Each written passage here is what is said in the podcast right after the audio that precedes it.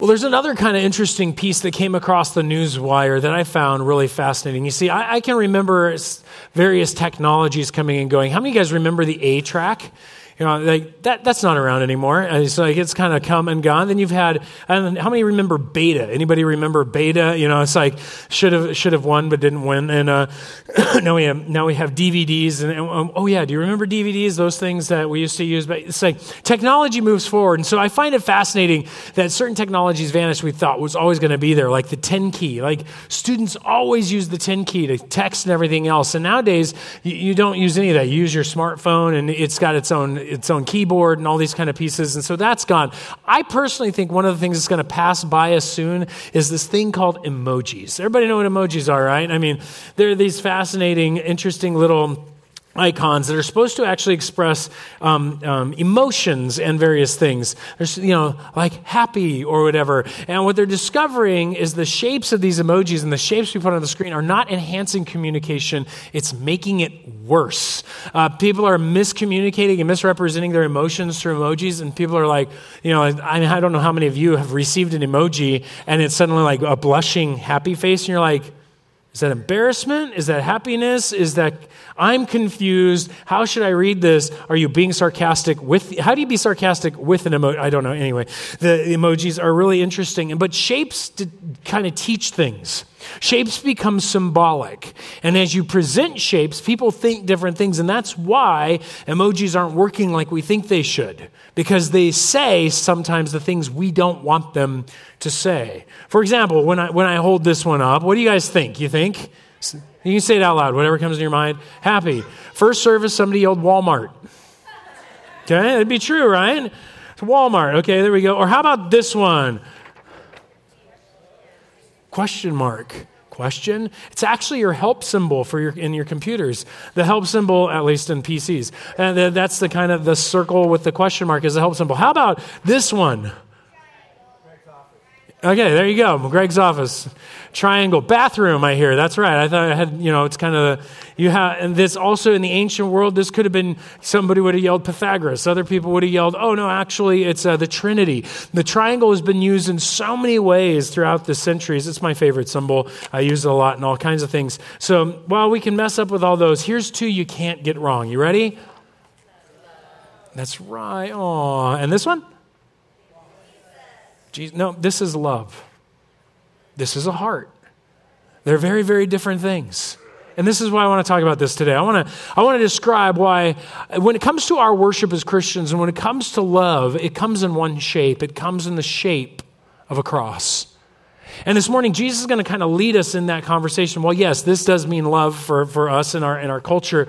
The cross was intended to mean love. It was intended originally to be the shape by which worship and life was lived through. And so as we dive into this, I want to show you what I'm talking about. So grab a Bible, open up to John chapter 13. We're going to continue on in through what we've been looking at in the life of Jesus as he's at this meal.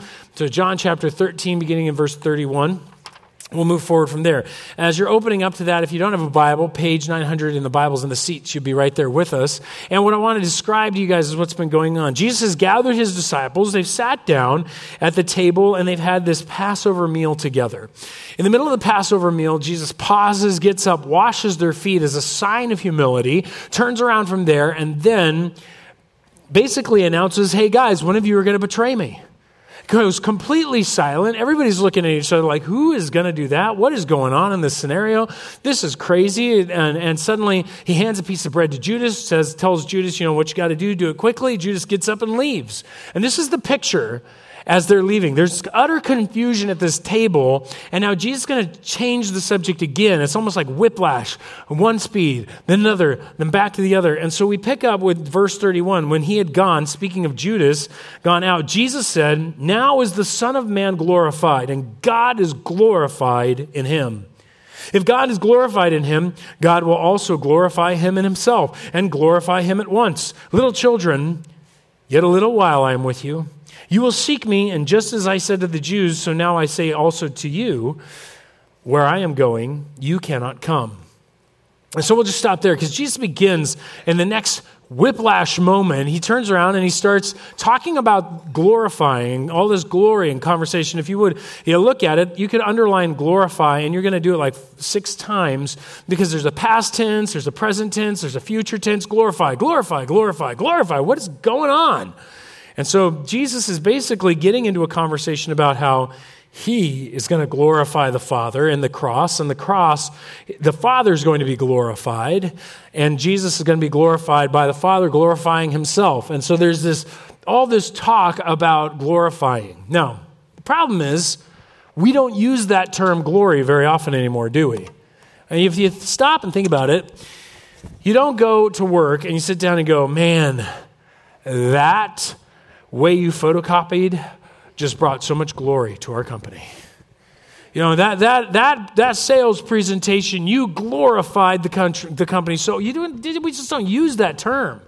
Glory and glorification, actually, glorified or glory is the only term that even gets close, and we use that in sports when somebody is glorious, when something glorious has occurred. Oh, to see the glory, that is always termed in sports. In fact, they had a show that was called, I, don't know if it's still on, but Beyond the Glory, where you'd examine the life of a, of a famous athlete and dive into their background and see what really made them tick. And so, this concept of glory, to me, is best seen in a sporting event where you really see the spectacular, where you really see the weighty, as the Old Testament would call it, the, the, the heaviness, the glory, or where you really see the, the, the change that's occurred. Good example of this used to be the Lakers, right?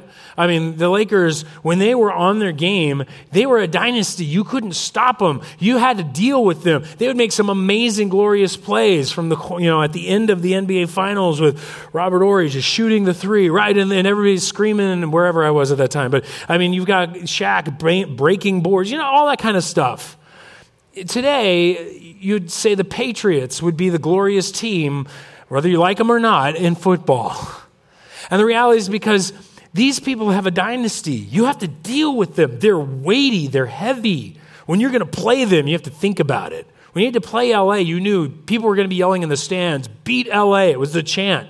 That chant does not happen anymore. And so the, uh, then you move forward to this concept of change. So who, the Patriots have changed the way football's played. Their, their abilities and their skills and the, the amount of times they played, you have to think through how do they play the game? What are they doing? Um, you know, Phil, Phil was the, uh, I'm losing Phil's name, was the head of the Lakers, was, um, was Jackson. There it is, Jackson. And so Phil Jackson changed the way basketball was played by his triangle offense. These are, these are weighty situations that shifting and the spectacular occurs oftentimes with these groups. Things that make people go, whoa, that didn't really happen, did it? You remember Super Bowl with the guy with the red gloves catching that ball, bounces off somebody else, bounces off another guy, he slips his hand just under there to like replay it 17 times just to show you that he got his hand in, under the ball and it didn't touch the ground. At that point, the entire momentum shifts in the Super Bowl. It, this is the kind of stuff that says it's glorious. And God says, you know what? This is glorious. I'm going to make much of me.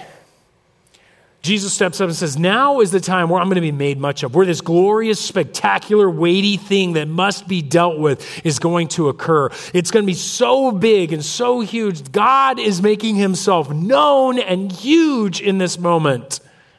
What moment? Well, it's going to be when I go and you can't follow me. It's going to be at the cross. And at the cross, God lays down such glory that every nation on this planet has had to now deal with the question of the cross.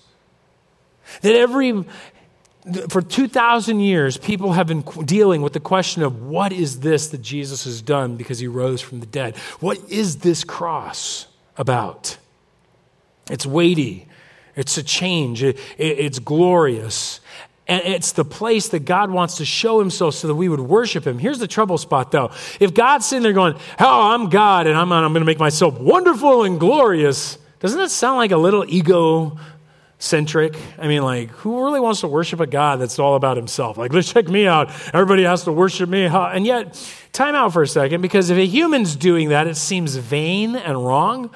And yet, if you take God, and he is really glorious, then he ought to be worshiped. Here's the thing none of us get to claim we, we should be worshiped because none of us are worthy of worship. And we all wish we were, but none of us really are. We're all fallen, we're all broken, We're not worthy to be worshiped. And yet, God is worthy to be worshiped. And if he worshiped anything else, think about it, that thing that he worshiped would be God. So the only being that God can worship is himself. Now, that still sounds like egocentric, except for the fact that you stop and think about the fact that he's a trinity. In Christianity, you don't have one God just talking about himself. We have a God who is one God who is three persons a Father, a Son, and Holy Spirit, that these three have always eternally been God. And what happens is they love to glorify each other. Notice the text again as it gets into it. Let's look at 31. He says, See the Trinity in there. Now is the Son of Man, which is speaking of Jesus, glorified, made, made much of, made heavy, made weighty, made famous. And God is glorified in him. If God is glorified in him, God will also glorify him in himself and glorify him at once. And so he's saying, I'm going to glorify God. God's going to glorify me, and God's going to glorify Himself in me so that there's this glory that's constantly flowing. The Father glorifying the Son, the Son glorifying the Father. the Holy Spirit is occurring in here as they're glorifying each other, lifting each other up. They're giving themselves away to each other in worship. This isn't egocentric, this is selfless.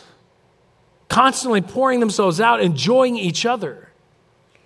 And so God's not up there as an egocentric person. Instead, He's saying, My essence is community. My essence is self giving. My essence is love. And we see that at the cross because at the cross, where God's glory is shown off, God doesn't just sit there and go, Check me out. I'm amazing. I can hang on a cross. No, it was the most humbling, ugly, horrific display that humans could do to each other. And God says, You want to know what I'm like? In his glory, he hung on a cross to die and pay for the sins of his enemies. Not for the everybody who was good and perfect and loved God. No, no, it's for everybody who was sinful and wasn't looking for him and didn't think they could have a relationship with him and didn't think that God cared. He came, he bore their sins for them. He died on a cross to carry their evil and their pain and punishment, that they would be saved. That's amazing. That in his shining forth of how awesome he is, it's for others that he's caring. I mean, we love that kind of stuff. We go flock to the movies like Hacksaw Ridge, where this guy's going to basically give away his life to save everybody he can, including even sometimes the enemies, where he throws them on a stretcher and lowers them down. It didn't matter to him. He was out to save lives. And all that man was doing was imaging Christ. And what we have here is the perfect picture of who God is. Here at the cross, God shows himself off. He shows off his glory. It's called his Shekinah glory. It was the shiningness that would come down on the top of Mount Sinai. It was a shiningness that showed up in the middle of the, uh, in the, in the middle of the tabernacle and the temple. It revealed his glory. It was beautiful. It was spectacular. And God says, You want to see my glory? Look at the cross, because that's where he's going to be glorified. We're going to see him clearly. And there at the cross, you have God who is willing to bear sins for other people. Jesus, who is God on earth, is willing to take their sins. That shows mercy. And yet it shows justice because God's not going to let evil just get away with it. There is no terrorist act there is no wrong governmental move. There is no illegal fee, no amount of um, corruption, no amount of any kind of sin that occurs within your home, no amount of stealing, no lie, no cheating, no lust. No evil will survive past the eyes of God. He will deal with every bit, grand or small. And he shows us how serious he is in that the Father is willing to bring that wrath on his Son, and the Son is willing to receive that wrath to deal with sin because it's so wrong. The good God must act. And he does by bearing it on himself. And in that, you see his goodness, you see his justice, you see his wrath, and yet the flip, you see his love because he was willing to do it for us. He loved us by bearing our sin. He loved us by taking it from us, not so that we go through a bunch of things to get right. No, He takes it if we're willing to give it to Him, and He takes it away from us and gives us everything that we need. There's His grace. He's willing to pour out all the goodness we need to have a relationship with God. All this happens at the cross. when he glorifies himself, when he shines forth who he is. And so it's the cross that becomes a symbol of love. It's a cross that becomes a symbol of good. A cross to be a symbol that calls us to want to worship. And I get it. Some of us are like, wait, wait, wait, Greg. In a wor- this is a in a world of coexist bumper sticker. I mean, aren't there all kinds of ways to worship God? I mean, let's be honest. There, these the, the, the Buddhist is very sincere in his worship, and so is so is the Hindu. I mean, so is the Muslim, so is the Jewish, the Jewish man or woman. And, and, so here we have all of these other religions. You're trying to tell me only through the cross, it's the only shape that we can have actual worship in? And that's, and I'm saying, yeah. You say, wait, wait, that, that just seems so narrow. It does seem narrow. Here, here's what's interesting as you examine the different religions. A lot of people want to claim oh look how similar they are. You look at their, some of their moral teachings they kind of semi line up here and there. But to be quite honest they're very different at their cores. While the peripheries have some similarities at the core of buddhism there actually is no god. They don't believe in a god they believe in the dharmas. And the dharmas are, are forces that unite and keep all of, all of reality together. And you want to release yourself into the dharma called nirvana, which is one of the dharmas, in order to achieve enlightenment. And enlightenment actually is not something you can know you achieve because you cease knowing yourself. And it's an, it's an expression of yourself vanishing into the reality of the world where suffering and everything is gone. And how can you say that we're worshiping God? Now, us Americans, we like to attach Buddhist ideas to worshiping God, but Buddhism in and of itself doesn't allow that. You can believe in a God, but you got to ultimately realize that God doesn't exist. It's about the dharmas to be enlightened. Hinduism has a similar thing. They have billion, actually millions of gods. I think it's roughly 13 million gods. And you boil them all down, they come down to one essence that they claim is God. But this God is impersonal. You don't know it, it doesn't know you, it doesn't care. There's no love in the impersonal God of Brahman.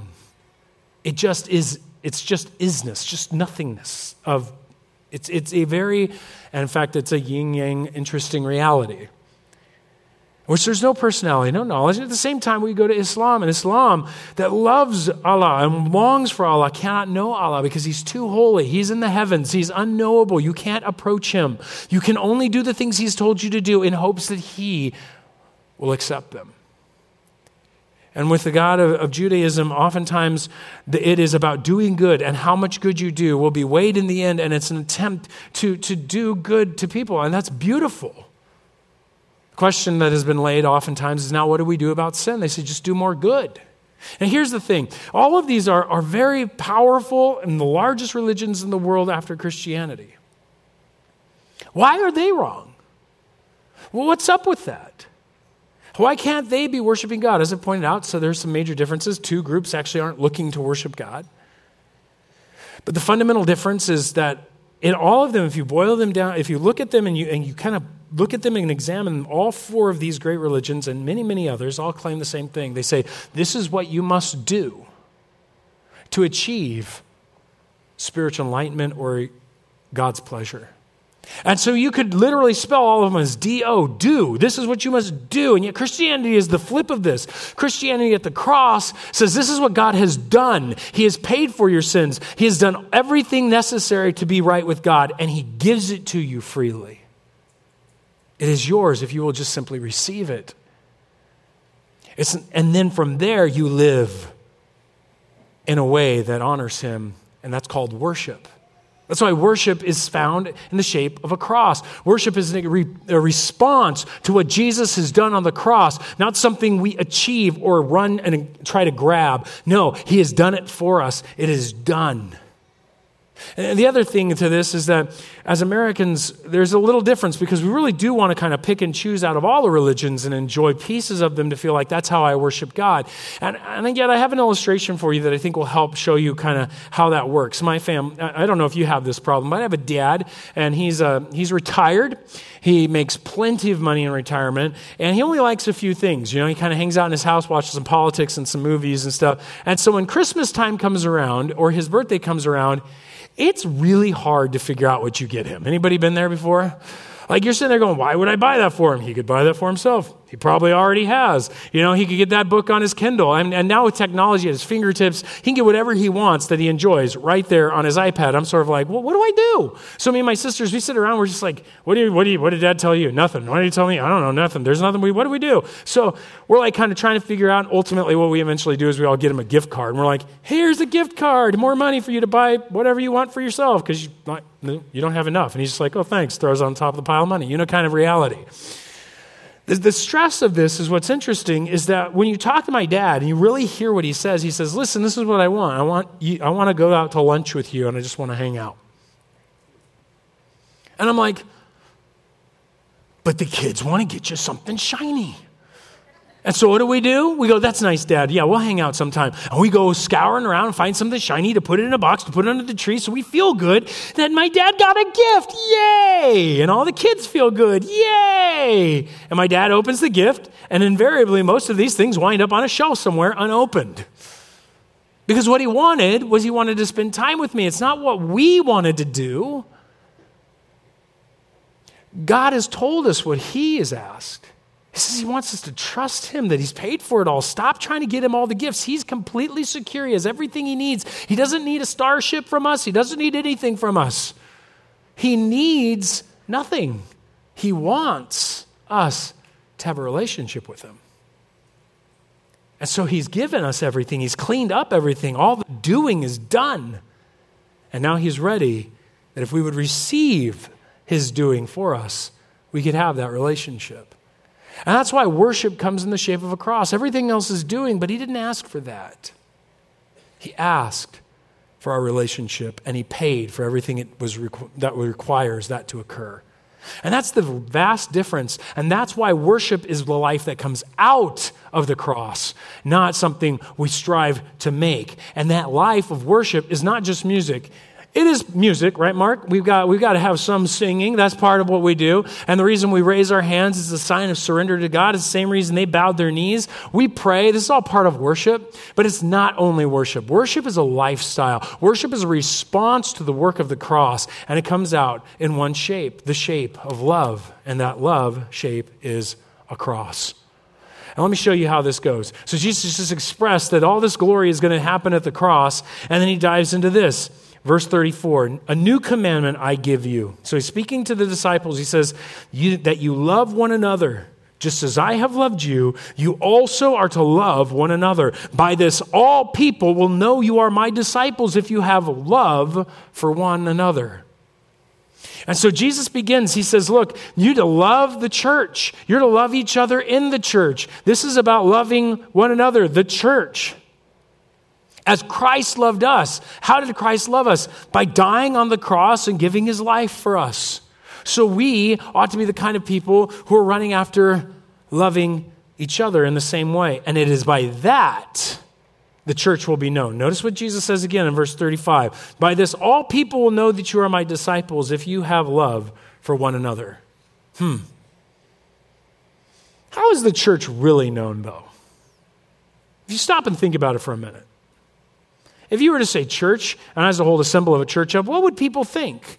Here, here's what's fascinating. I, I, guess a good illustration of this is, is my son Andrew. Yesterday we were doing charades at my dinner table, you know, just kind of a fam- random family night. And so we wound up like looking around. We're like, okay, because the kids need some kind of prompts. And so my daughter brings down this, somebody had given us Bible taboo. Yes, I'm the pastor. We have Bible taboo at my house. And so we, we open up, and I'm opening the hand of the cards out. And so they all need cards to do their thing and do their little charade thing. Well, Andrew's too young. He can't read. He can't read read the card. And so he gets to kind of, he knows we're talking about, okay, make sure that this is church stuff because it's, it's Bible taboo, right? So it's Bible charades. Come up with something from the church that you can think of, Andrew, and, and, give us a word. So he's like, so he gets up there, he gets to go first. And he's like, I got one, I got one. We're like, okay, he gets over there. He's like, and we're like, preaching. He's like, no, no, no. And we're like, okay, eating, food. He's like, no, no. We just, we're all over the place. And we're like, okay, Drew, we give up. What is? He's like, money. I'm asking for money.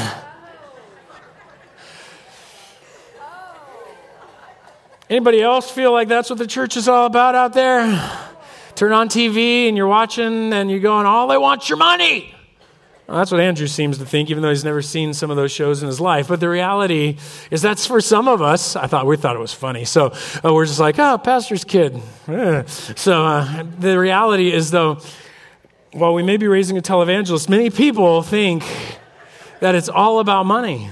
That's what they think from the church. You know what other people think? They think they, they can tell you what we're against far faster than they can tell you what we're for. Because the way that we stand, the way that we act on the internet, or the way that we treat people, even in our churches sometimes, is far more about what we believe and how we act. But he didn't say you, they will know you by what you believe. They said they will know you by your love that will look like the cross, which represents your beliefs. Oh, it's about what we believe, it is about how we live them out. And, and so the cross was supposed to represent love, but let's be honest, this cross has oftentimes represented a crusade against other religions. This cross is often represented sitting in front of pulpits, a holier than thou attitude in which the finger was being pointed and driven down at people. But Jesus never intended the cross to represent any of those things. He intended the shape of the cross to be the representation of a cross kind of sacrificial love.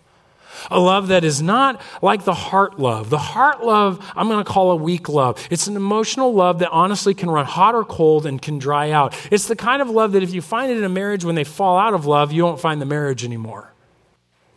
It's the kind of emotional love that we use when we say, I love pizza and I love my kids. Now, if you're saying in those two terms, you got the wrong kind of love because our heart love is very different with our kids. It is far more a cross love. See, cross love is easily defined, and it, and it shows. Again, um, John, in his commentaries on his own book, he's saying that, hey, we know we've passed out of death into life because we love the brothers. How do you know you're a Christian? You love the church. That's the definition of it.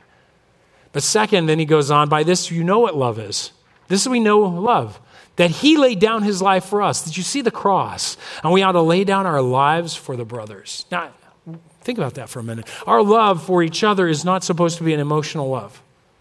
But this section needs to be willing to lay down their lives for this section and vice versa and all around. Now, we should have such a connection to one another, a brotherly love, that we're willing to die for each other.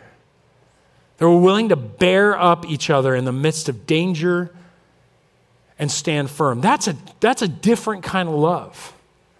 That's a love that Jesus displayed on the cross, where he didn't run from the cross, he went to the cross to save us. At the same time, we don't run from danger, we go to it. You see, the thing is, we live in a culture that says safety above all else. I'm sorry, we don't get to be safe because you and I get safety in eternity, we don't get safety today. Jesus secured your safety in eternity. He has secured you away from wrath. He has secured you away from any health dangers, from any death, from anything else. But you don't get that with the cross kind of love today. I'll give you an example of what I mean. How many of you were able to go see the movie Pursuing, or um, sorry, Facing Darkness? It came out for one day in the theaters. So it was pretty rare, awesome movie about Samaritan's Purse and another uh, group out there called Doctors Without Borders. Do you guys remember the Ebola crisis that occurred only a few years ago in Liberia and in West Africa? It had grown in the cities, it had begun to expand in the cities. And in fact, it was in major, a major city in Liberia. Samaritan's Purse was located there already, and so was Doctors Without Borders. And they had seen this Ebola beginning to break out, and they were trying to get attention. But nobody was listening. In fact, all the other organizations kind of left except for Samaritan's Purse and Doctors Without Borders, who took up the cause, cleaned up their own facilities, and turned them into medical institutions where they brought sick people in to care for them. They didn't run, they went to them. Though there was entire groups of people claiming they were the ones giving Ebola to people, they were getting yelled at, beat up, all kinds of things. They were willing to stay and continue, and, and nobody was listening. They were yelling for international attention, trying to get the World Health Organization to even notice the problem of Ebola, and nobody, no country was acting until finally two of Samaritan Purse's own people, one a doctor and one a nurse, wound up contracting Ebola themselves. In the midst of this, As he's dying, Samaritan's Purse manages finally to get the attention of government workers in, in, in Washington, D.C., and they start, they find this virus that's been, or this, um, this vial of stuff that's been made to fight Ebola, and it's experimental, never been used on humans ever. They take it, and the guy's willing to let it be injected because he was hoping that perhaps if it saves him, it could save other people. That's the kind of love we're talking about. The kind of love that was willing to give his life away, though he didn't know any of these people. It didn't matter what churches they went to. But they needed somebody to stand in the gap. They both wound up being spokespeople throughout the United States for this crisis. And that crisis has passed predominantly because of those work, the work of Samaritan's Purse and Doctors Without Borders, because they ran to the crisis. They understood cross kind of love. And the cross kind of love doesn't run from the marriage when it's falling apart, it presses in. The cross kind of love doesn't, doesn't run away from the, the mission field because it's hard, but presses in. The cross kind of love doesn't ignore their neighbor when they're in the middle of a horrific situation, but they step into the fear and step into the danger because there is no safety on this side. There's safety abundantly in eternity. And so we have this reality we need to be able to lay down our lives for one another, for each other as, as brothers and sisters in Christ. In fact, he goes on to say here's a simple illustration. If anyone has the world's goods, so if you've got money and you got stuff, and sees his brother in need, yet closes his heart against him, how does God's love abide in him? If we've got some way to sustain and help somebody else's need and we go, nah, I'm not going to help, how does God's love abide in us? And yet, on the flip side, here in Olive Branch, what I want to challenge is some of you guys are in a situation of need and you're not willing to say you need anything.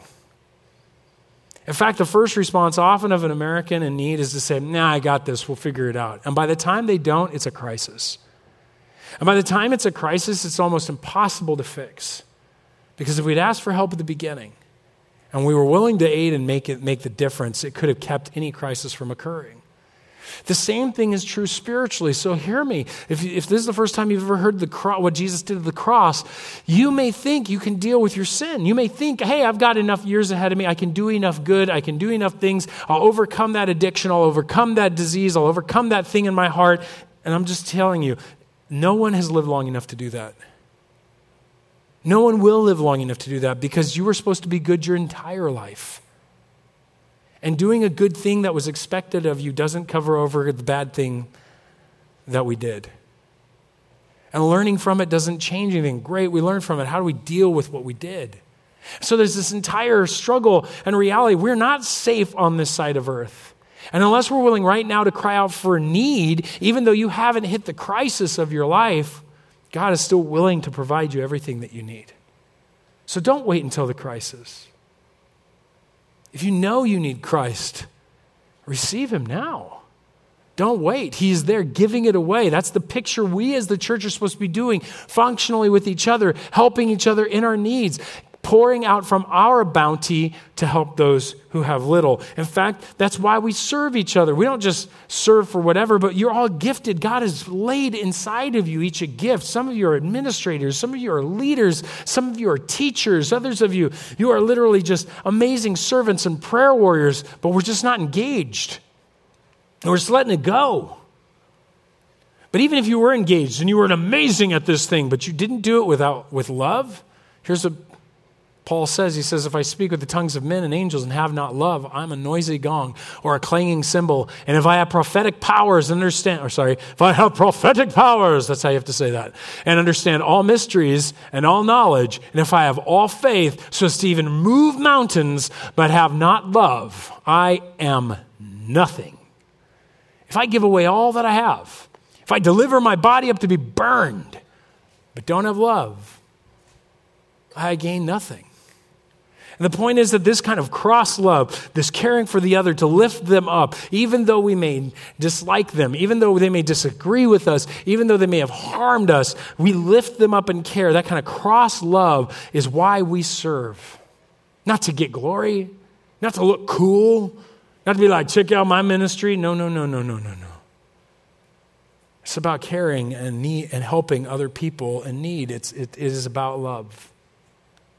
And this kind of love also means that we tell the truth to each other. We're willing to point out to each other when we're wrong so that we can grow. We have accountability. It is a love that is, that is what we would do with our children. You don't play in the street. Why, mommy? Because there's dangerous cars that come on the street. We don't play out there, you play on the sidewalk. We tell truth to our kids when they're being bullies or whatever. We, we want them to grow up to be better people. The same thing is true for each other. We want each other to grow up to be like Jesus Christ. That's love. That's, that's, that's all this cross love. It's so much thicker. But isn't, doesn't that mean if we just care about each other, just the world is never going to know about Jesus? I mean, if we're all, we're all we're doing is loving on each other. No, actually, the more we love on each other, the more there is that flows out from the church in love. You see, as the Father, Son, and Holy Spirit loved each other, it got so exp- expressive and excited, they, they created the world in us from their love.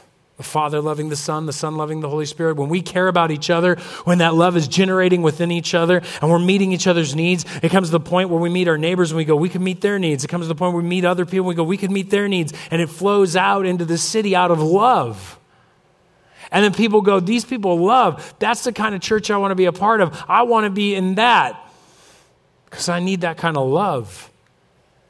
And that's the reality where we are willing to care and share, and do everything we can out of love. Now, this can't be done without the cross.